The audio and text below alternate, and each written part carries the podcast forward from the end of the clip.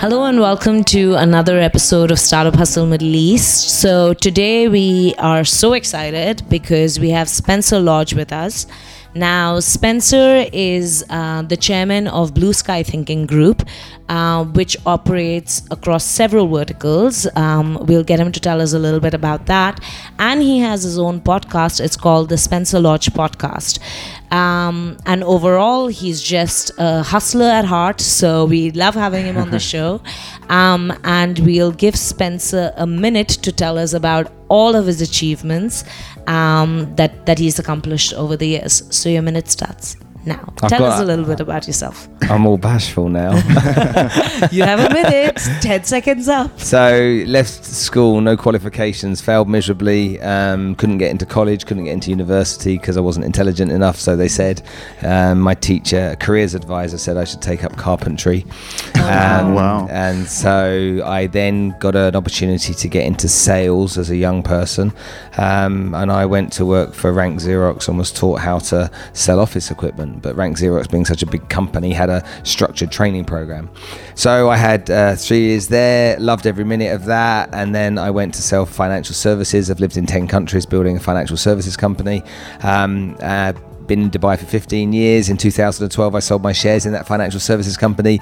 Took a year out, had a, something wrong with my back. How much time have I got left? And um, and then uh, and, uh, and then um, uh, I then started to, to found my own companies, and and I established the Blue Sky Thinking Group, which had a wealth management firm, an insurance brokerage, a first aid training company, which is a particular sentimentally attached one for me, um, and, a, and a piece of HR software which I bought for peanuts and is worth a lot of money.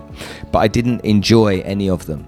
Uh, Okay. Deep down, I didn't get joy from them. I knew that I wanted to do something different. And my business partner, Danielle, I asked one day, Would you like to run these businesses?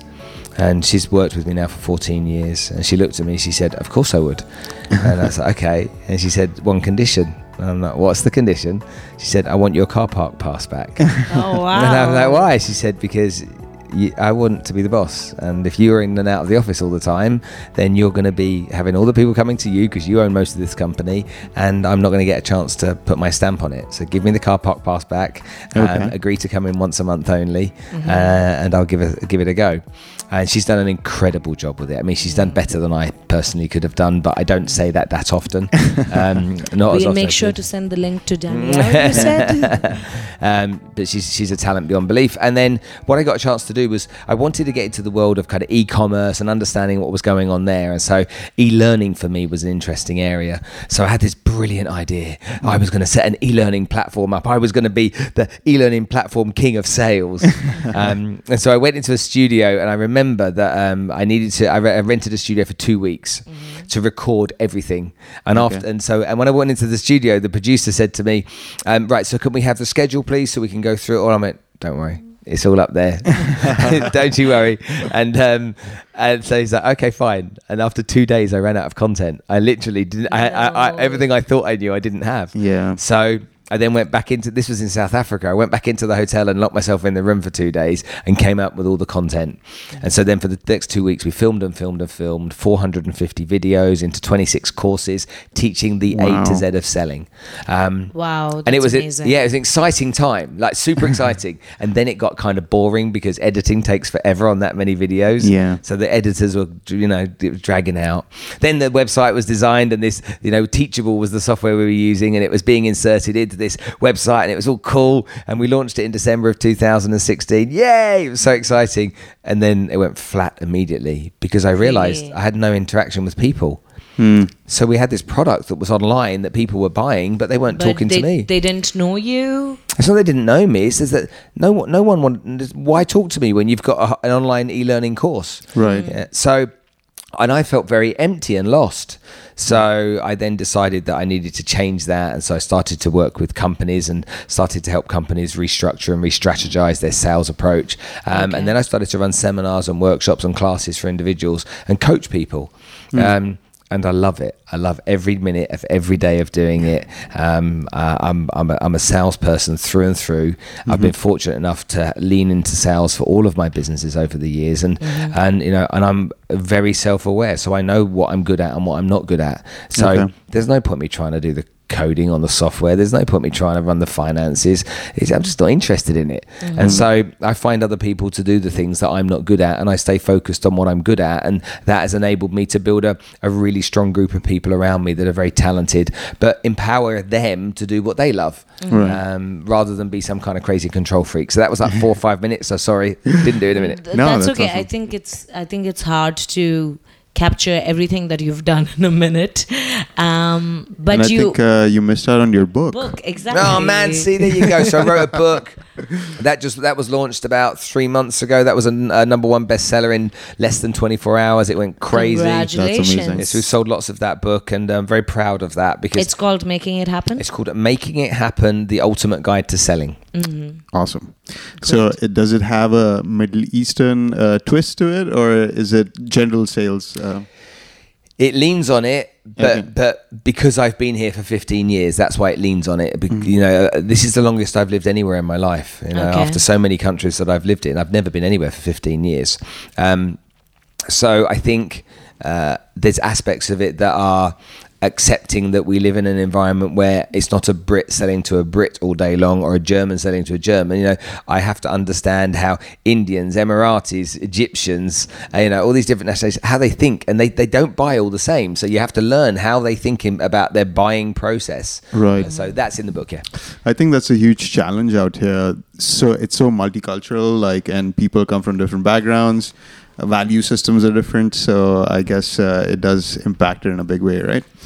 Uh, so uh, I was just curious, why did you decide to start so many verticals within uh, Blue Blue Sky? Sky Thinking Group. Okay, so it didn't start like that. So the beginning was a wealth management business. And Because your experience was in wealth management. I've been in, In I'd been in finance. financial services for most of my career. okay. So when I sold my equity in the company that I was part of, I, I was never going to go back into financial services. I took I took 12 months out. I was on gardening leave for 12 months and I went straight back into financial services. Okay. But what happened is I watched somebody die on a football pitch one evening. Um, a 23 year old kid had a heart attack, and I didn't know how to treat him. Neither did any of the other players. The ambulance came, took him away. It was very sad, but it really shocked me that someone could die and I didn't know what to do. And so, what what I then did is went to go and get first aid trained. I never wanted to be in that position again. And then I saw this first aid company; it wasn't doing so well, and I'm like, hold on a minute, is there something I can do with this? Yeah. Um, and we started then when that was set up. We started then to run initiatives across the across the city, teaching people how to give first aid. So there was one called the Kids Initiative that was running in schools and uh, and nurseries. Okay. Uh, where we would teach the staff in the nurseries and the schools and the parents okay, about the first aid. I'm surprised they weren't doing that before. Yeah, uh, this is mad what happened. And so we, we, we then did it as well in companies, and that was called the, the Safe and Sound campaign. But it was the same Okay. thing. Mm-hmm. But what we were doing, we were talking to people, I'm teaching them first aid. So there's three nurses teaching first aid. Okay. And then the question was, what happens if someone dies? And what happens if someone gets really sick? And because of that question was asked, people were then asking the question, well, my, my husband's not insured or my wife's not insured. If somebody gets sick, do you have life insurance? Do you have critical illness cover? What, you know, cancer's prevalent, heart attacks, strokes, it's just kind of normal stuff for older people. Um, but when you look at men, the highest rate, the, hi- hi- the, the more, the highest chance of you getting a critical illness in your life comes between the age of 45 and 50 for a Wow. man, Okay. not much older as we imagined. So then people started to want to inquire about buying medical insurance and critical illness insurance and life insurance, and that tied in very well. And now we've run over 2,000 workshops across the city, um, educating people. So that business tied in very well with the wealth management business, and and and then as well because we were providing insurance, it was we started to try and sell group medical insurance to companies, but it was like the Indian mafia run that industry. Oh, really? It was like the discounts that were going on. The, everything was about every, you know undercutting each other. It was, it was a dirty business, and you know I say the Indian mafia, not the Indian mafia, but it, the India the Indians owned it. They they properly owned that industry. Yeah. No, So- but every industry over here has some kind of mafia. So in advertising and marketing, it's the Lebanese yeah, mafia. the Lebanese mafia for sure. I mm-hmm. agree with you. Mm. So then these two guys came to our office one day with a piece of software, and they said the following. We want to do a joint venture with an insurance broker. We have this piece of HR management software. Uh, would correct, you would you consider it?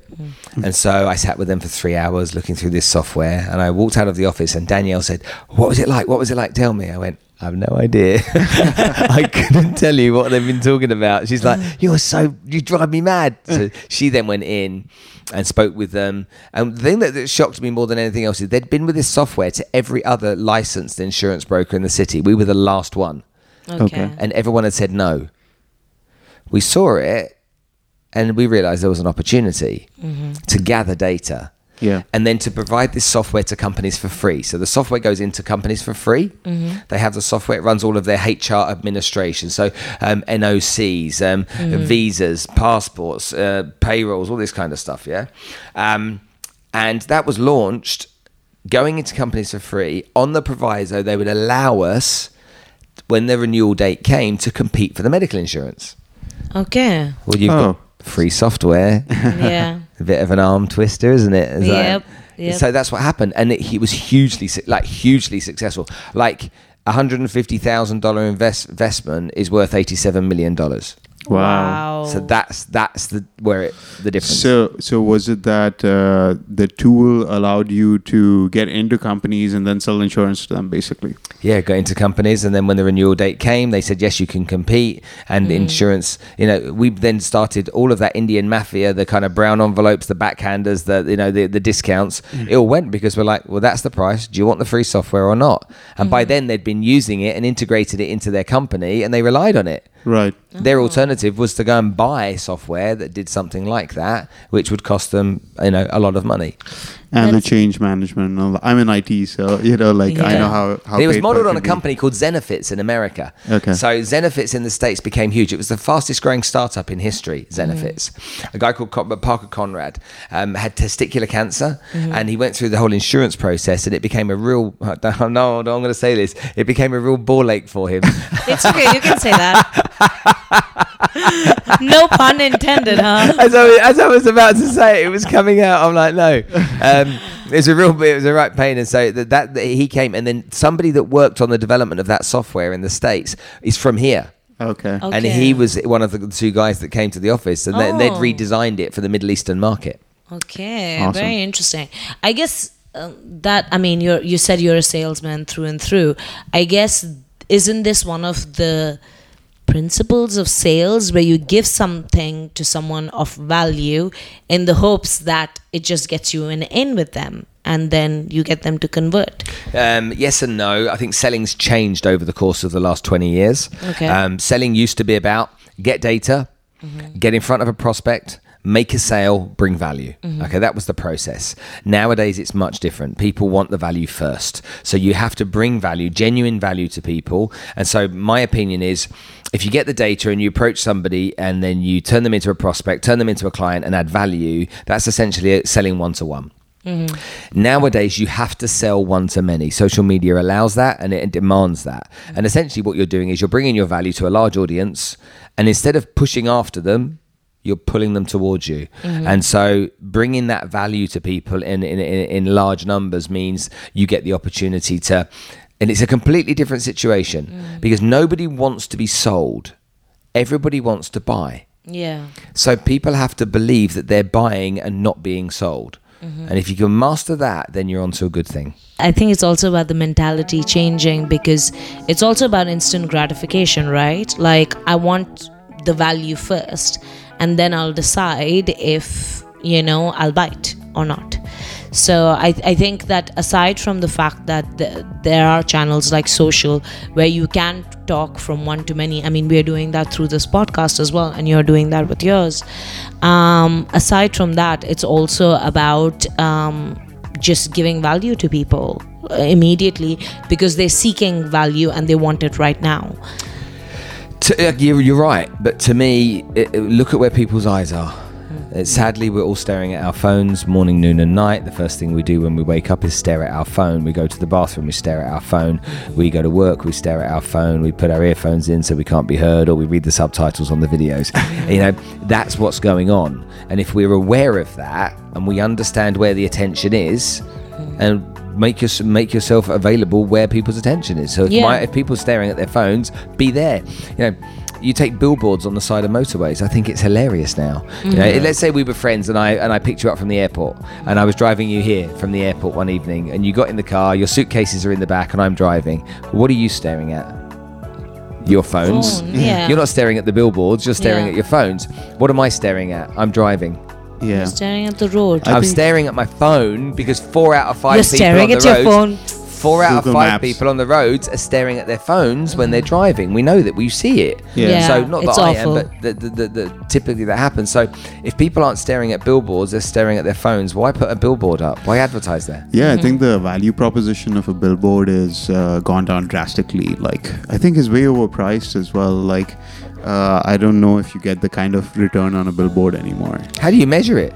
Yeah, yeah exactly. you you don't but uh, I- i'm in marketing and i have clients coming to me uh, that want to be on billboards and things the thing is it is a little bit different in this market because even for e-commerce players um, outdoor advertising is a way for them to establish trust yes it doesn't get the same amount of eyeballs that it used to because everyone's staring at a screen uh, but you'll see the likes of Namshi, Souq, Noon, all of them still advertise on outdoor because it helps it helps validate the brand to a lot of people. So it's going to go away. It's going to happen very soon, and people who are doing it have tons and tons of money to spend um, on outdoor advertising. But this is the reason why they still do it, and it's going soon. so yeah. Once the big brands realize where the attention really is, the money they spend on outdoor advertising, if they spent that on social, Yeah. they would dominate it. The moment BMW works that out, ev- all those watch brands work it out. The moment Yeah. the, the millions of dirhams that they're spending, that if they just piled that into where people's eyes were, okay, I think their their benefit would be massive. I think uh, I think they do that already. Um, they they do have an omni-channel approach, and I do see some value in, in like billboards, as she said. Like it establishes your brand, or it's like you know, okay, you know that when you see a brand on a billboard, like they have enough money to buy that billboard. Hold on a minute, you're, you're missing the point. You said it establishes the brand for Yeah. the people that see it. Yeah, who's seeing it? So who's looking at it? Right. Yeah, okay. If I if, if you and I are looking out of your window here and there's a mm. billboard across the road and every night you have a cup a cup of coffee on your balcony and you look out that window and you see that billboard, fine. But that's not the case on all of the other mm-hmm. billboards. Mm-hmm. Yeah. I don't have any billboards outside my house. I mm-hmm. don't look at the billboards on the highway. And Yeah. even when you're in your balcony, you're looking at your phone. So, yeah. So for me, yes, of course, if people are looking at the billboards, I agree with you. It established brand credibility. But who is? Yeah. Mm-hmm.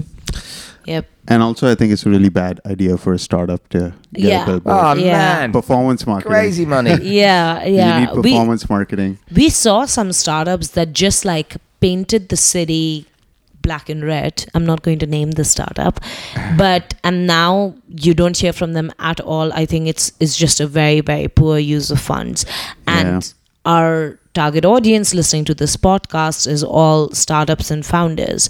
So, what advice would you give from your years of establishing businesses, exiting businesses, um, writing books, and just talking to people of how, uh, about how to sell themselves, their idea, their businesses better? What advice can you share for our listeners that's going to help them pitch Yeah. or so, so, so recruit? yeah. The, you've got two. You've got two examples. You've got the guy with the perfect product. Mm-hmm. It's the best thing ever. He's created the daddy of the daddies, Mm-hmm. and he has no idea how to get it out there. And then you've got the guy that's got the product that's nowhere near as good at it. It's fifty percent as good, but he knows how to sell it. Mm-hmm. Who's Yeah. going to win? The guy who can sell. the guy who can sell. So it doesn't matter how great your product is. You can you can bang on about being the next unicorn all you like. You can bang on about the differences it's going to make. You have to. I think you have to reverse engineer with a startup. You have to start with the customer.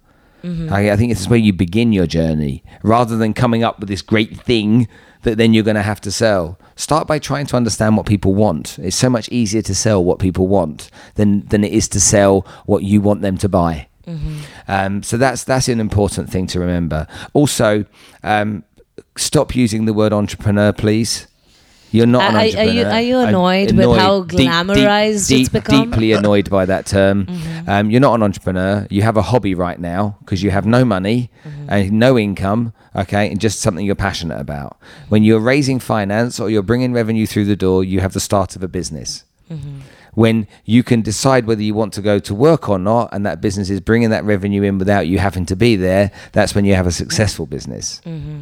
Until that time happens, you don't, because you in your business have to wake up every day worried about it. Mm-hmm. You know, and the, the, a small thing could happen that could blow up, and set, you can't sleep that night mm. because you're worried about that situation. So for me, there's lots. I was in, I was in, um, judging a startup competition at the American University of Sharjah last two weeks ago.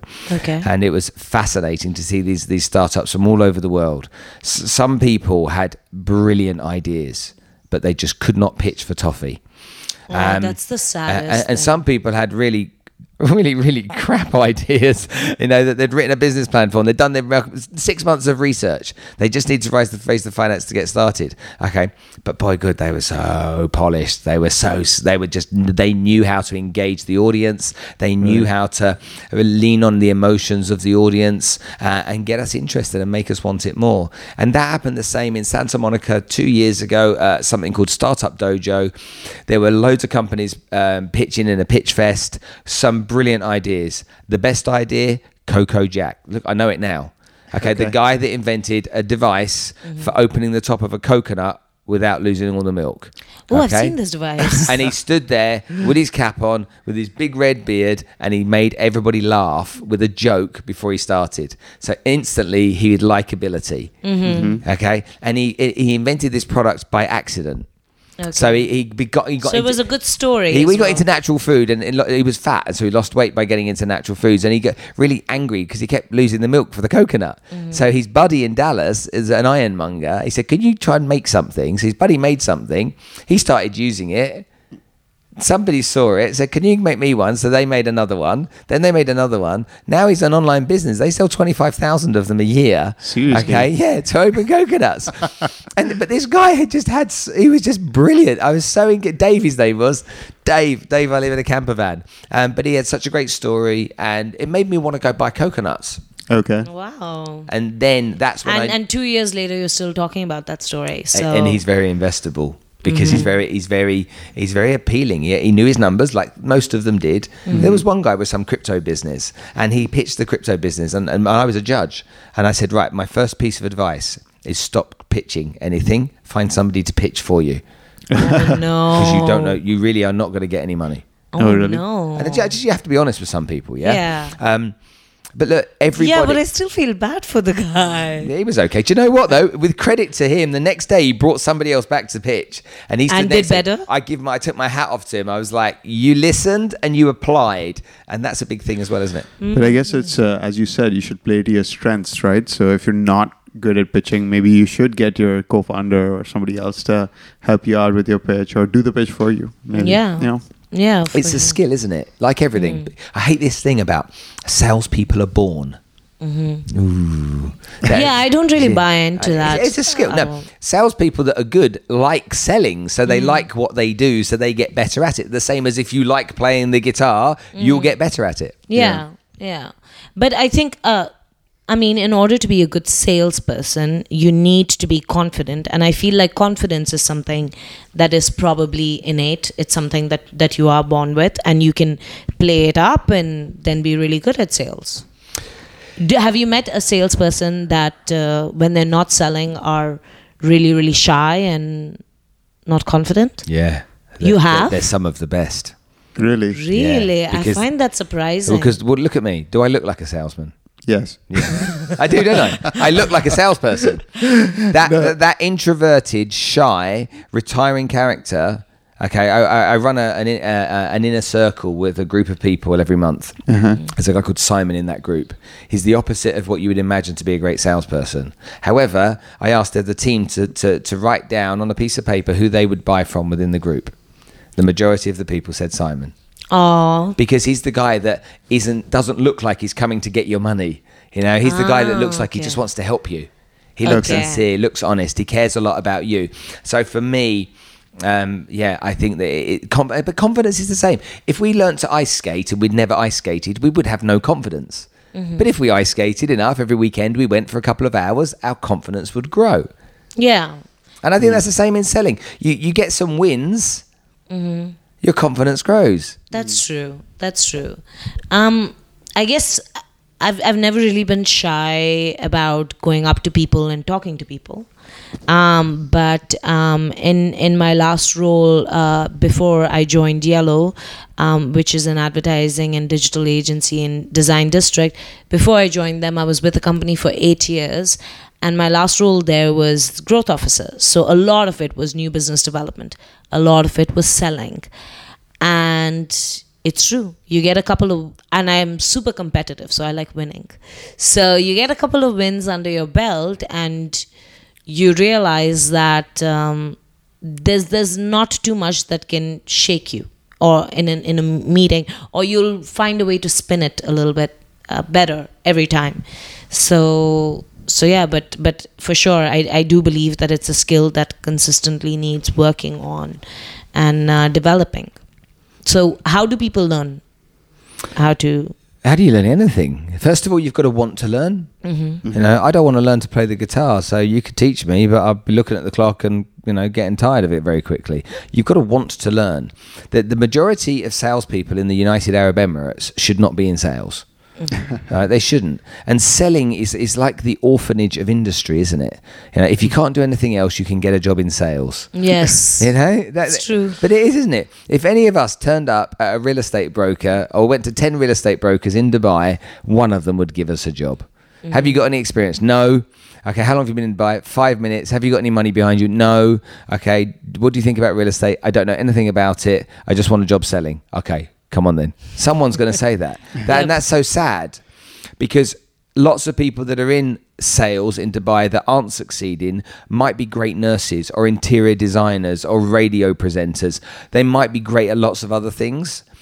They're, they're in sales because they feel they need to make money, but they won't make money because they don't like doing it. And when you don't like doing it, that comes out of you from every part of your aura, mm-hmm. okay, on a consistent basis. So I think that selling is it, people that get into sales have got to want to be in sales. It's like when you, do- you you're doing your podcast and, and I do mine. I love doing it. Yeah. Yeah, I love doing it. You know, We if you said enjoy to it as well. Do one every day. I'll be like, yeah, I'll be up for that. Yeah, You know, yeah. I love doing it. So it's when you find stuff that you like to do, do more of it. Yeah, yeah, for sure. But I mean, regardless of whether or not your role is in sales, don't you need to be good in sales to do anything? But uh, selling applies. Like to get a job, to Yeah. No, but definitely to run a company, I think Definitely you to need run a to company. Uh, develop your sales skills because there's sales not only involved in customers but also your team, uh, also investors, or um, you know, uh, of course, other businesses who might want to interact with you or you need to do dealings with. So there's lots of angles where sales are involved. So I think uh, it's definitely a skill for entrepreneurs to to have. Okay, I have a question. I'm going to name three people, and you have to tell me who is the best salesperson out of the three of them. okay. Gary Vaynerchuk, Tony Robbins, or Steve Jobs. Based upon what criteria? You define the criteria. Well, the best salesman, Steve Jobs, because he had the most success. um, I would think the same thing. Yeah. Without a I, fail. I I don't know if he was good at sales. He was good at marketing, and I think that that line is sometimes blurry. But uh, I think it's one and the same. If you can convince somebody to buy your products, it's it's kind of the same thing, right? he, he do you think it's the same thing? Sa- Sales and sa- mar- no, they're different things. Sales and marketing are different things. Yeah. Marketing is pull, sales is push. Mm-hmm. And in marketing, you build a brand, which is what Steve did. He built a brand. And people wanted, you know, you used to see them queuing up outside the store for the phone. Mm. Yeah, what, what did he, what did. Steve Jobs say? Um, I'm going to make this phone so good you're going to want to lick it, and that's what people started to put do. a They thousand started to- songs in your pocket. there, there you go, thousand songs in your pocket. So he he focused on building a brand.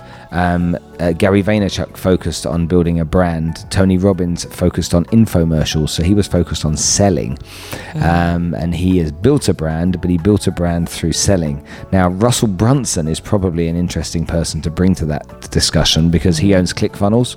Okay. Mm-hmm. And Russell Brunson was on stage recently at the 10x Growth Con of Grant Cardone's, and he had a dig at Gary Vaynerchuk. Oh, Yeah, really? yeah, there's a little bit of there's a there's a little bit of love lost there. Okay. Uh, because Gary is brand, brand, brand, brand, brand. Don't sell anything. Don't sell anything. Build your brand. Build your brand. Build your brand. People will come. Mm-hmm. Whereas Russell's like, sell stuff. Sell stuff. Sell stuff through funnels. Anything you want to sell, you can sell through a funnel. Run funnels. Run ads.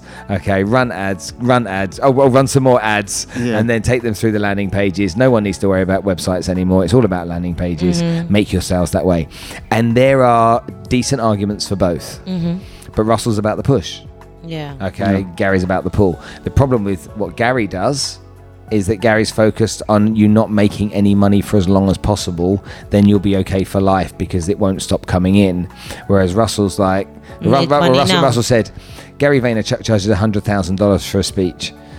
Okay. Yeah. And he said, and I've been on stage today for 90 minutes and made $3 million. How many speeches has he got to do for that? And so- Really? so, you know, if you listen to Russell Brunson's podcast, he talks about I that haven't exactly. really, but I do. I do know about ClickFunnels. And do you think it's an effective sales tool? Yeah, 100%. Have you used them yourself? Yeah, I use them, yeah. Okay. ClickFunnels itself, that particular ClickFunnels, product. that company, those products, I use ClickFunnels for to get people to attend my events and my workshops and my webinars. Is it effective? Yeah, very. Okay. Okay. Well, what's the alternative? If I want to get 100 people in a seminar, what's my alternative? Send out emails that have an open rate of 6 to 10%. Usually less. Yeah. Yeah, usually less. So that doesn't work. Mm. Call hundreds of people. So hopefully some will answer and I can invite them over the phone so they can say to me maybe. Mm-hmm. Or run ads, take them to a landing page, get them to register. I- It's way more efficient use of time and effort and energy. What about cost effectiveness? Hmm. It's very cost effective too. Think about it. So, 100 people to attend a seminar means you have to have 400 people registered Okay. because 25% will show up for a free seminar. You have to have A thousand people that you talk to. to click on Okay. uh, on the so, the advert. So ten percent uh, lead. Yep. And to get 4,000 people to click, uh, to get 400 registered, to get 100 attend the event, let's say you'd spend $2,000 Okay. in, in advertising, maybe Mm-hmm. 3,000. How much would it cost? Okay, in terms of time. Time, yeah. if it- let's say you had all the data and you had to get 100 people to come and nobody, had to no- calls. nobody knew you. So you had to cold call those people. Right. So you're using your digital advertising as your sales technique to convince somebody to then move on to the next stage of the funnel. So for for you listeners who don't know what ClickFunnels is, um, I've I've looked at it in the past. I've never used it, but uh, ClickFunnels is a system. Uh, it's pretty much automated where uh, where uh, customers are driven through a customer journey where like you offer something free initially you get somebody's email address then you sell them on a product and uh, it goes in those stages if i'm not mistaken correct It does for product sales. okay So the way that Russell, posi- Russell positions it is um, create, create an ad, a video or a, um, uh, a picture ad with text. Okay. Okay. Take them to an irresistible offer. Let's say it's um, so diet tablets for the sake of whatever I can think about right now. Yeah. Diet, where did that come from? diet tablets. Download, spam- download And so- an ebook. The spammiest product No, you not could come download up an with. ebook because that's free. So you take them somewhere and you sell them something very cheaply. And then what Russell says is take them to another landing page and sell them the same stuff, but sell them 10 times as much of it for the same price uh, or a bit cheaper. Because people will buy it cheaply, then they realize they can buy four, four, four bottles of it there on the next page, and it's even cheaper. So typically, people will buy again. That's product selling on a funnel. I don't. Okay. Sell, I don't have a product I sell on a funnel. I, I use a funnel to get people to attend a webinar, a, a workshop, a seminar that want to come and learn from me. I don't do any selling in the funnel. All I'm doing is getting them to attend. You're an doing event. recruiting in the funnel. uh, yeah, get Yeah. attendees to attend an event. Yeah. Okay. But uh, do you like offer something free initially so the that seminar is free initially. The seminar is free, so they get to be they they get to learn from Mhm. Okay. your, yours truly. Yeah. With The gangster. with, with my with my hair slicked back, looking like a typical sales guy. I wouldn't say you look like a typical sales guy. I but don't. If, but if you were to ask me whether I'm a sales guy or not, I would say sales guy. Yeah. I'm proud of that though. Um, so in marketing, uh, have you heard of Seth Godin? Yeah, no, Seth. Yeah, Yeah, yeah, yeah. So you know him. I know Seth. I know Seth. So Seth Godin is all about permission marketing, right? Like you have to opt in in order for me to talk to you, and I think that that's the approach salespeople should take as well. th- this is interesting for me. Yesterday in Australia, they banned cold calling on some particular products. Okay, I'm so excited. no, I'm not Oh, really? because I don't answer my phone if I don't know who's calling. Mm-hmm. So if a number rings me and I don't know who it is, I don't go, "Ooh, it's a phone call." I go, "Oh, don't interrupt me." Even if my mum calls me, I'm like, "Oh," because it interrupts what you're doing. We use these, we use this device now less as a phone than we do have ever before in our lives. We've got them on silent most of the time. If we know we need to take a call about a particular subject, fine. But I don't get the calls from the double glazing salespeople, the credit card salespeople, because when that when that phone rings, I don't answer it. If if they want me and they know me, they can send me a WhatsApp. Mm. Now, if I'm going to call you, I will actually WhatsApp you first and ask you if you're free. Yeah. But uh, but I think uh, I don't like the fact that somebody else has my number without my permission. Like yeah, or somebody's choosing to talk to me with Yeah, a 'cause- Okay, sure. I chose to answer the phone. Hold on a minute. Are you an IT dude? yeah. Did you just say that? What? That, do you use social media? yeah, of course I do. Do you realize that your camera's on all the time on your phone and your microphone's on all the time? Yeah, but it doesn't feel like the same kind of interruption as someone giving you a call. No, no, no. What you're saying is you don't like people having your number. Yeah, I don't like people having my phone number. Yeah, but Okay, it's but- like people know everything about you. But Sam- people are watching you. See- Facebook Facebook knows that we're here right now. Facebook knows that But I uh, what you had but for I breakfast. opt to give them that information, right? Like even you if I'm using Google, click, I agree. yeah. E- even if I'm if I'm using Facebook's services or I'm installing the app on my phone or Google or, or Apple or whoever, I understand that I'm giving up some of my privacy. But You're when, choosing when to. a random uh, company buys a telephone list with my phone number on it and then gives me a call, uh, an unsolicited call that I never expected, I hate that. That's that's super annoying. But what did we used to do? We used to have a telephone directory in our houses when we were younger. Well, I Yeah. did. Yeah. When the, the telephone was under the stairs and attached to a wall, and there was a bench, and there was a table, and you there was a book, and the telephone book had everybody's names and That's numbers true. in. That's true. Yeah.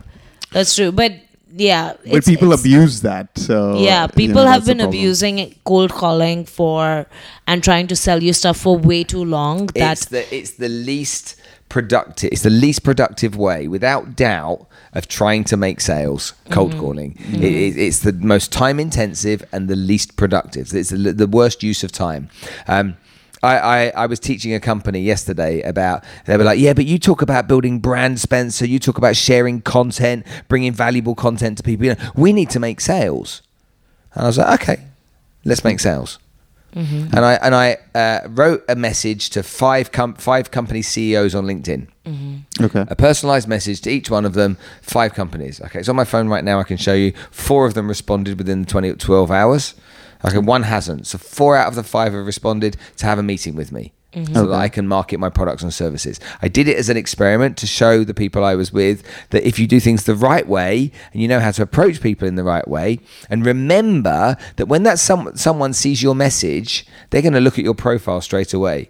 And if your profile is appealing with the right type of content on it, showing people that you add value, then they're probably going to be uh, curious to find out more. Yep. yeah. So, um, speaking of which, so um, uh, a lot of entrepreneurs, I know myself, I've done it before, and I see other people do it to me as well, where uh, people send you messages on LinkedIn because they want a meeting, or they want advice, or they want, uh, you know, they want to meet other founders or whatever. So, uh, do you have any advice for people who are looking to reach people on LinkedIn? Uh, what like? Do you have any tips or any advice? Don't be like Fahima. or Fatima. Okay, do you, do you want me to take a, an example? Sure. Yeah. Yeah. That person's name I won't say, but you can see is the CEO of a company. Mm-hmm. Okay. Yeah, you can see that. Yep. Yep. Okay. So looks quite official, doesn't he? Yeah. Anyway, good morning, Black and white. David. Apologies for messaging through LinkedIn, but this is the only contact of yours that I have. I would love to grab a coffee with you at some point to introduce myself and show you how I have been adding value to other real estate companies in the region. I have been able to massively increase sales conversions and revenue, along with helping reduce brokerage's monthly spend on property portals which I am confident would work extremely, uh, extremely effectively within your business too. When will be a good time for you? Many thanks and have an awesome day, Spencer. Okay. so there's the message. That was sent and he's replied. 9:43, 8:45 in the in the after in the evening. Uh, Hi Spencer, thanks for reaching out. Would you be available on Sunday, the 24th of February, for a coffee at 11 a.m. at our offices? Mm-hmm. Yeah. Yep. And I obviously respond yes. Mm-hmm. So look at that on your on, your, on the on the phone though. There's a little there's a little icon next to my my name, a little picture of me and a little picture of him. Yeah. Mm-hmm. Yes. So he would have gone bosh, and he'd have touched that, and he'd have come to this my profile page. My Right. profile page says the following: Want to become a sales rock star and experience phenomenal success in business? I want to help you. Mm. Okay. What does most people's LinkedIn profile say? I'm the bee's knees. I, I've done this and I graduated from this university. No Right. one gives a shit about you. They care about what you can do for them. Yeah. That's Right. what people care about. Okay, what can this guy do for me? So someone's gone to that. That's exactly where he will go if he doesn't know me, which maybe he mm. does and maybe he doesn't. And mm-hmm. then he'll go in there. There's videos, he can watch mm. videos. Okay, there's an explanation of what I can do to help people. Okay, and so he would have done what most people would do. Now, if you go to most people's profiles, you look at it and you're like, no chance. You- but you Yeah. do, though, don't you? Yeah. Who- who's he? Yeah. You know. Yeah. But with mine, my profile is positioned in such a way. I've created content like you guys have. I've Yeah. created huge amounts of content so that if anybody wants to research me, they mm. can, and it's out there. And this is where people don't get it. If, if you are invisible and then you start pitching people, you're still invisible. Yeah. Make yourself visible. Demonstrate you add value. Then you can pitch people. So Yeah. that's step one. Step one is to build your own personal brand and find whatever, play up your strengths on LinkedIn, on social, however it is that people can find out about you before you go on and approach people. Get your mobile phone on a tripod, stand in front of a whiteboard, okay, get a plug in mic and teach people stuff. Right. Yeah, you know stuff that I don't know. And do you know what? It could be really valuable to me. You know stuff that I don't know. It could be really valuable to me. Teach me stuff. And all you got to do is produce a number of videos like that where you teach people stuff. It positions you as an expert in your field. Yep. Yeah. And that's really important. So uh, speaking of content, so one of our strategies with the Jarkar was to create content, do content marketing, and um, so uh, I have a personal YouTube channel. All right, and uh, we knew that most of our customers. Are you customers. plugging that right now? yeah, of course, I'm Yeah, plugging it right It's now. really good. I've heard your numbers are really good. this, this is what we do. So, um, uh, you know, you can always use your different channels. So, uh, it's a personal channel, it's a vlog, but uh, I started a series on it called Living in Dubai. And, um, you know, we started doing topics about uh, things that people might want to know when they're moving to Dubai. And the idea behind it, of course, was to promote my company because, you know, people need a rental car when they move to Dubai. They don't have a driving license yet, they can't buy a car as yet. So, it's a necessity, uh, more or less, for people who are moving. I also thought it's a good niche to focus on because you know it's a good advertising uh, target market. So uh, it's a uh, you know multiple ways to monetize it. So so but it really worked. I think more than thirty to forty percent of the traffic that uh, you know comes to Ijarkar organically comes Yeah. through the the content that we create. yeah. Uh, and it's adding real value. It is about cost of living in Dubai. It is about things you know when you're setting up a business in Dubai. It and we've randomly met people who who have said that they did look at that content before moving to Dubai. So I I mean, it's great that, of course, the, the purpose of it is to drive traffic to Ijarkar, but it is great that it's also added value to people's lives Yeah. when, when they're looking to move. And it's awesome when like, people reach out to you and be like, "Oh, you know, like you really helped me out. Uh, you know, it really made a difference." And um, uh, yeah, It means everything, doesn't it? Yeah, it's Yeah. awesome. Does, doesn't it? It really Yeah. I think that, that that's a really you cool part Yeah. of creating content. It's like interacting with other people who might be really distant or far away, or like who you might not want to have a a, a one-on-one conversation with, but you know you have that digital connection. So it's cool. Yeah. Uh, speaking of content, what are you hoping to achieve out of the podcast, out of Spencer Lodge podcast?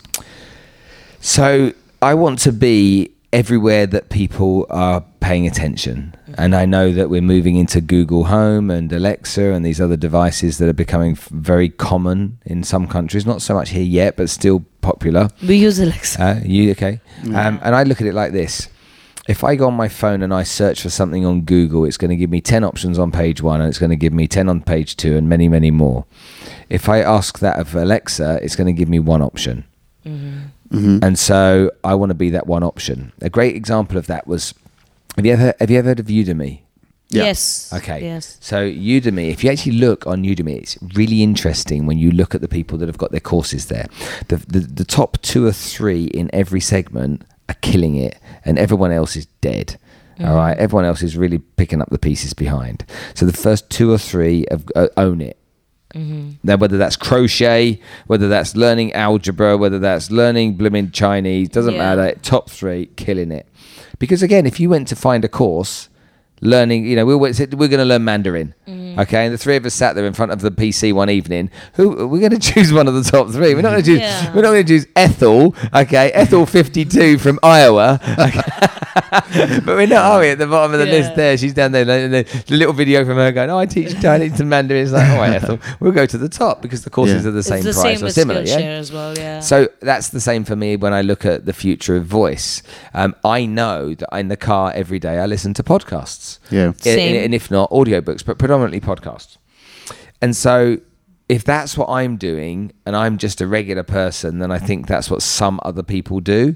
So I need to make sure that I'm producing content in a way that's palatable and consumable by certain people on a regular basis in a way that's right for them. Yep. Based around my knowledge area, you know. I'm not there's no point me doing a podcast about How to play the guitar. how to play the guitar because it's not my thing. Mm-hmm. Yeah. Mm-hmm. Yeah, same with us as well. Um, Sid started Ijarkar two years ago, and since we were a startup, uh, and podcast is a great way of passively learning. Yeah. Um, while you're commuting, while you're in the gym, while we're walking Zoe, our dog. Um, so we uh, really indulged in and, and listened to a lot of audiobooks and a lot of podcasts. And I think we really like the platform. So a lot of people asked us when we were starting Startup Hustle, uh, why are you doing an audio version? Because podcasts are not that big in this region. So we do a video version as well as an audio version as well. But I, I think that podcasts have there's a lot of opportunity in that. I I know somebody that does podcasts just to get clients. Really? So what they do is they interview people on a podcast, video and audio. They spend the podcast time plus half an hour before and half an hour afterwards, and they sell them. Oh, really? They're in real estate. Well, they're built no. They they built a good relationship. They're in um, content marketing. Okay. but Okay. I, I think that was really interesting. When I learnt that some months ago, I'm like, that's a great way to get clients. Run a Yeah. podcast, interview people who you'd like to do business with. Yeah. People like their their, their their ego to be ma- ego to be massaged. You know, you phone somebody up or you send them a message like, "I'd love my audience to hear your story." Yeah. Yeah, and the people are like, "Oh, really? Would you?" Yeah. They don't, they don't, they, their first question is not how big is your audience. One, Yeah. Yeah. me. You know, it's the, the people. My mum. yeah, my mum's great. Um, but again, that that is actually not a bad way if you're in the business of generating leads to get g- good people. So yeah, the the reason we started this podcast was twofold. One is uh, we get to meet other entrepreneurs and learn from them, right? So we all, many times we have conversations post the podcast and we go into like more details that we can't share publicly, uh, but we learn from each other. Uh, we also meet with the VCs, so that helps us, you know, build our relationship with them. So, you know, that the podcast is really helping. Actually, it's really doing well. Like uh, numbers are growing as well. People seem to like the information we're sharing. I heard And- really and- good things about you before I met you. Oh, really? Awesome. that- Was it it was from that- Raj? No, no, no. I was asked, asked my mum. but no, I, I- I heard like really good things about you. So Oh, that's really positive stuff. And I respect Awesome. as well. I do respect what Raj has to say. You know, he runs all Mm-hmm. my content strategy for me. Um, And so, yeah, how, how taken off to you guys because you're doing a good job. Awesome. And same, we we understand the hustle as well of uh, working a podcast. And so, uh, why don't you tell us a little bit about your book, Spencer? Right. So, if you're an author, you're an authority. Mm-hmm. A book is a better business card than a business card. So, for me, it's again part of a content strategy. Mm-hmm. A best selling book, again, establishes you as an expert in your particular chosen field. And then there's a 48, 49 year old guy that um, had never written a book and thought it might be a cool thing to do. Um, and started with loads of enthusiasm and excitement. Started Which with and rapidly finished went with. downhill. Think of the task ahead of me. Um, but yeah, I, I, I wanted I, again. It's I wanted to put uh, content in a way that people could palate it, and I and I like a, a book. I don't like a Kindle, so I like to hold same, the book. same with me. Okay. Yeah. Uh, like the tactile feeling. Yeah, of I like the feel a of it. I. Mm-hmm. like I like to get my thumb to ache when I'm holding in between the. Do you know what I mean? and and dog ear the pages and stuff. And so I wanted to write a book to give people content in that way. I also wanted to tell a lot more of my personal story because people don't necessarily know my my younger years and what happened to me, but also in 2012 what happened to me, um, and that the, the the book shares that story. Uh, the sad thing about a book is once you publish it, um, and you're talking about sales in the modern generation, click funnels, it becomes outdated very quickly. So don't go to chapter 12, just skip that one. or you have to write another book. Yeah, there, you know, and that's the other funny thing. As soon as you write a book, and you and it goes out, all of a sudden you've got another book in you. Yeah. Yeah. Uh, and I have another book in me right now. So was it hard writing a book? Yeah, Yeah. How long Yeah. did it take? eighteen months. Wow. Of continuous work on it? No, just continue to continually be frustrated by it. Procrastinating. it was the, hon- it's, it's Procrastinating honestly for tough. time. Yeah. and I had somebody helping me with it as well. Um, but it was it was hard work. It, Okay. it was, uh, and it's just you you have to tell the story the way that you speak. You have to tell the story the way that the way that, that you feel about things, Mm-hmm. and you have, and you have to be really uh, you know the more vulnerable you are, the better actually. And so it's sometimes tough to be as vulnerable as you maybe should be. Mm-hmm. No. Okay. And your book is about selling. So, and considering your whole history, um, what advice would you give uh, founders, aspiring founders, or people that are starting their entrepreneurial journey in relation to sales or not? Okay, so so my advice to every single startup out there is to understand what are the most important things to know, the mm-hmm. skills to have for your business to, to, to not be massively successful, but to take off. Okay. So, if you're going to be in the business of, of needing to raise finance, then ask yourself what skills you need to raise finance.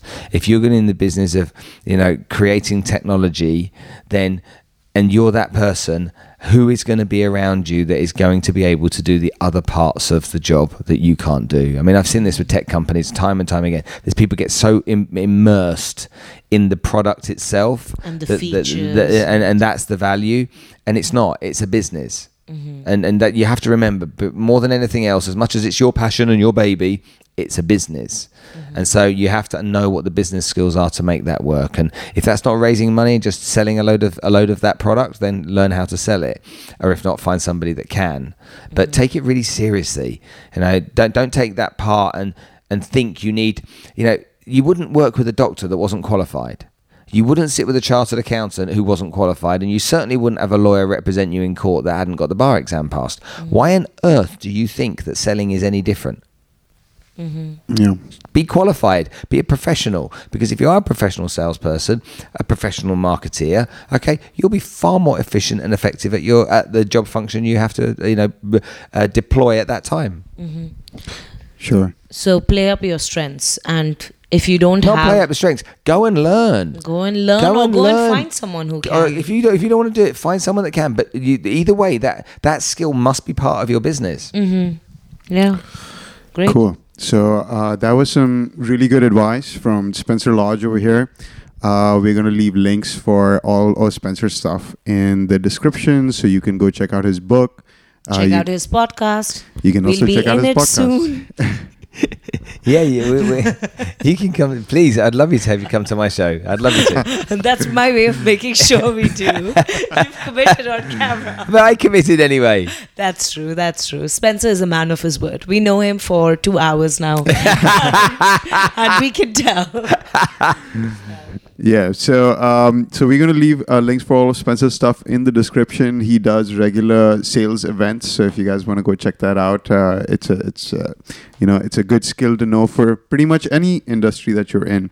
Thanks, Spencer, for being on the podcast. And uh, if you guys want to reach out to Spencer, uh, how do they? What's the best way to get in touch with you? Don't. so yeah, Spencer. Get in dot- touch with Spencer.lodge on Instagram, my, my website spencerlodge.tv, uh, Spencer Lodge official on Facebook. Just uh, I've got a weird name. It sounds like an old people's home, so you can you can find me quite easily out I think on it sounds like a very salesperson name. Spencer Really? Lodge. Yes. No. Never. Yes. Really? Yeah. But I- I I'll take it, but no one's Yeah. ever said that.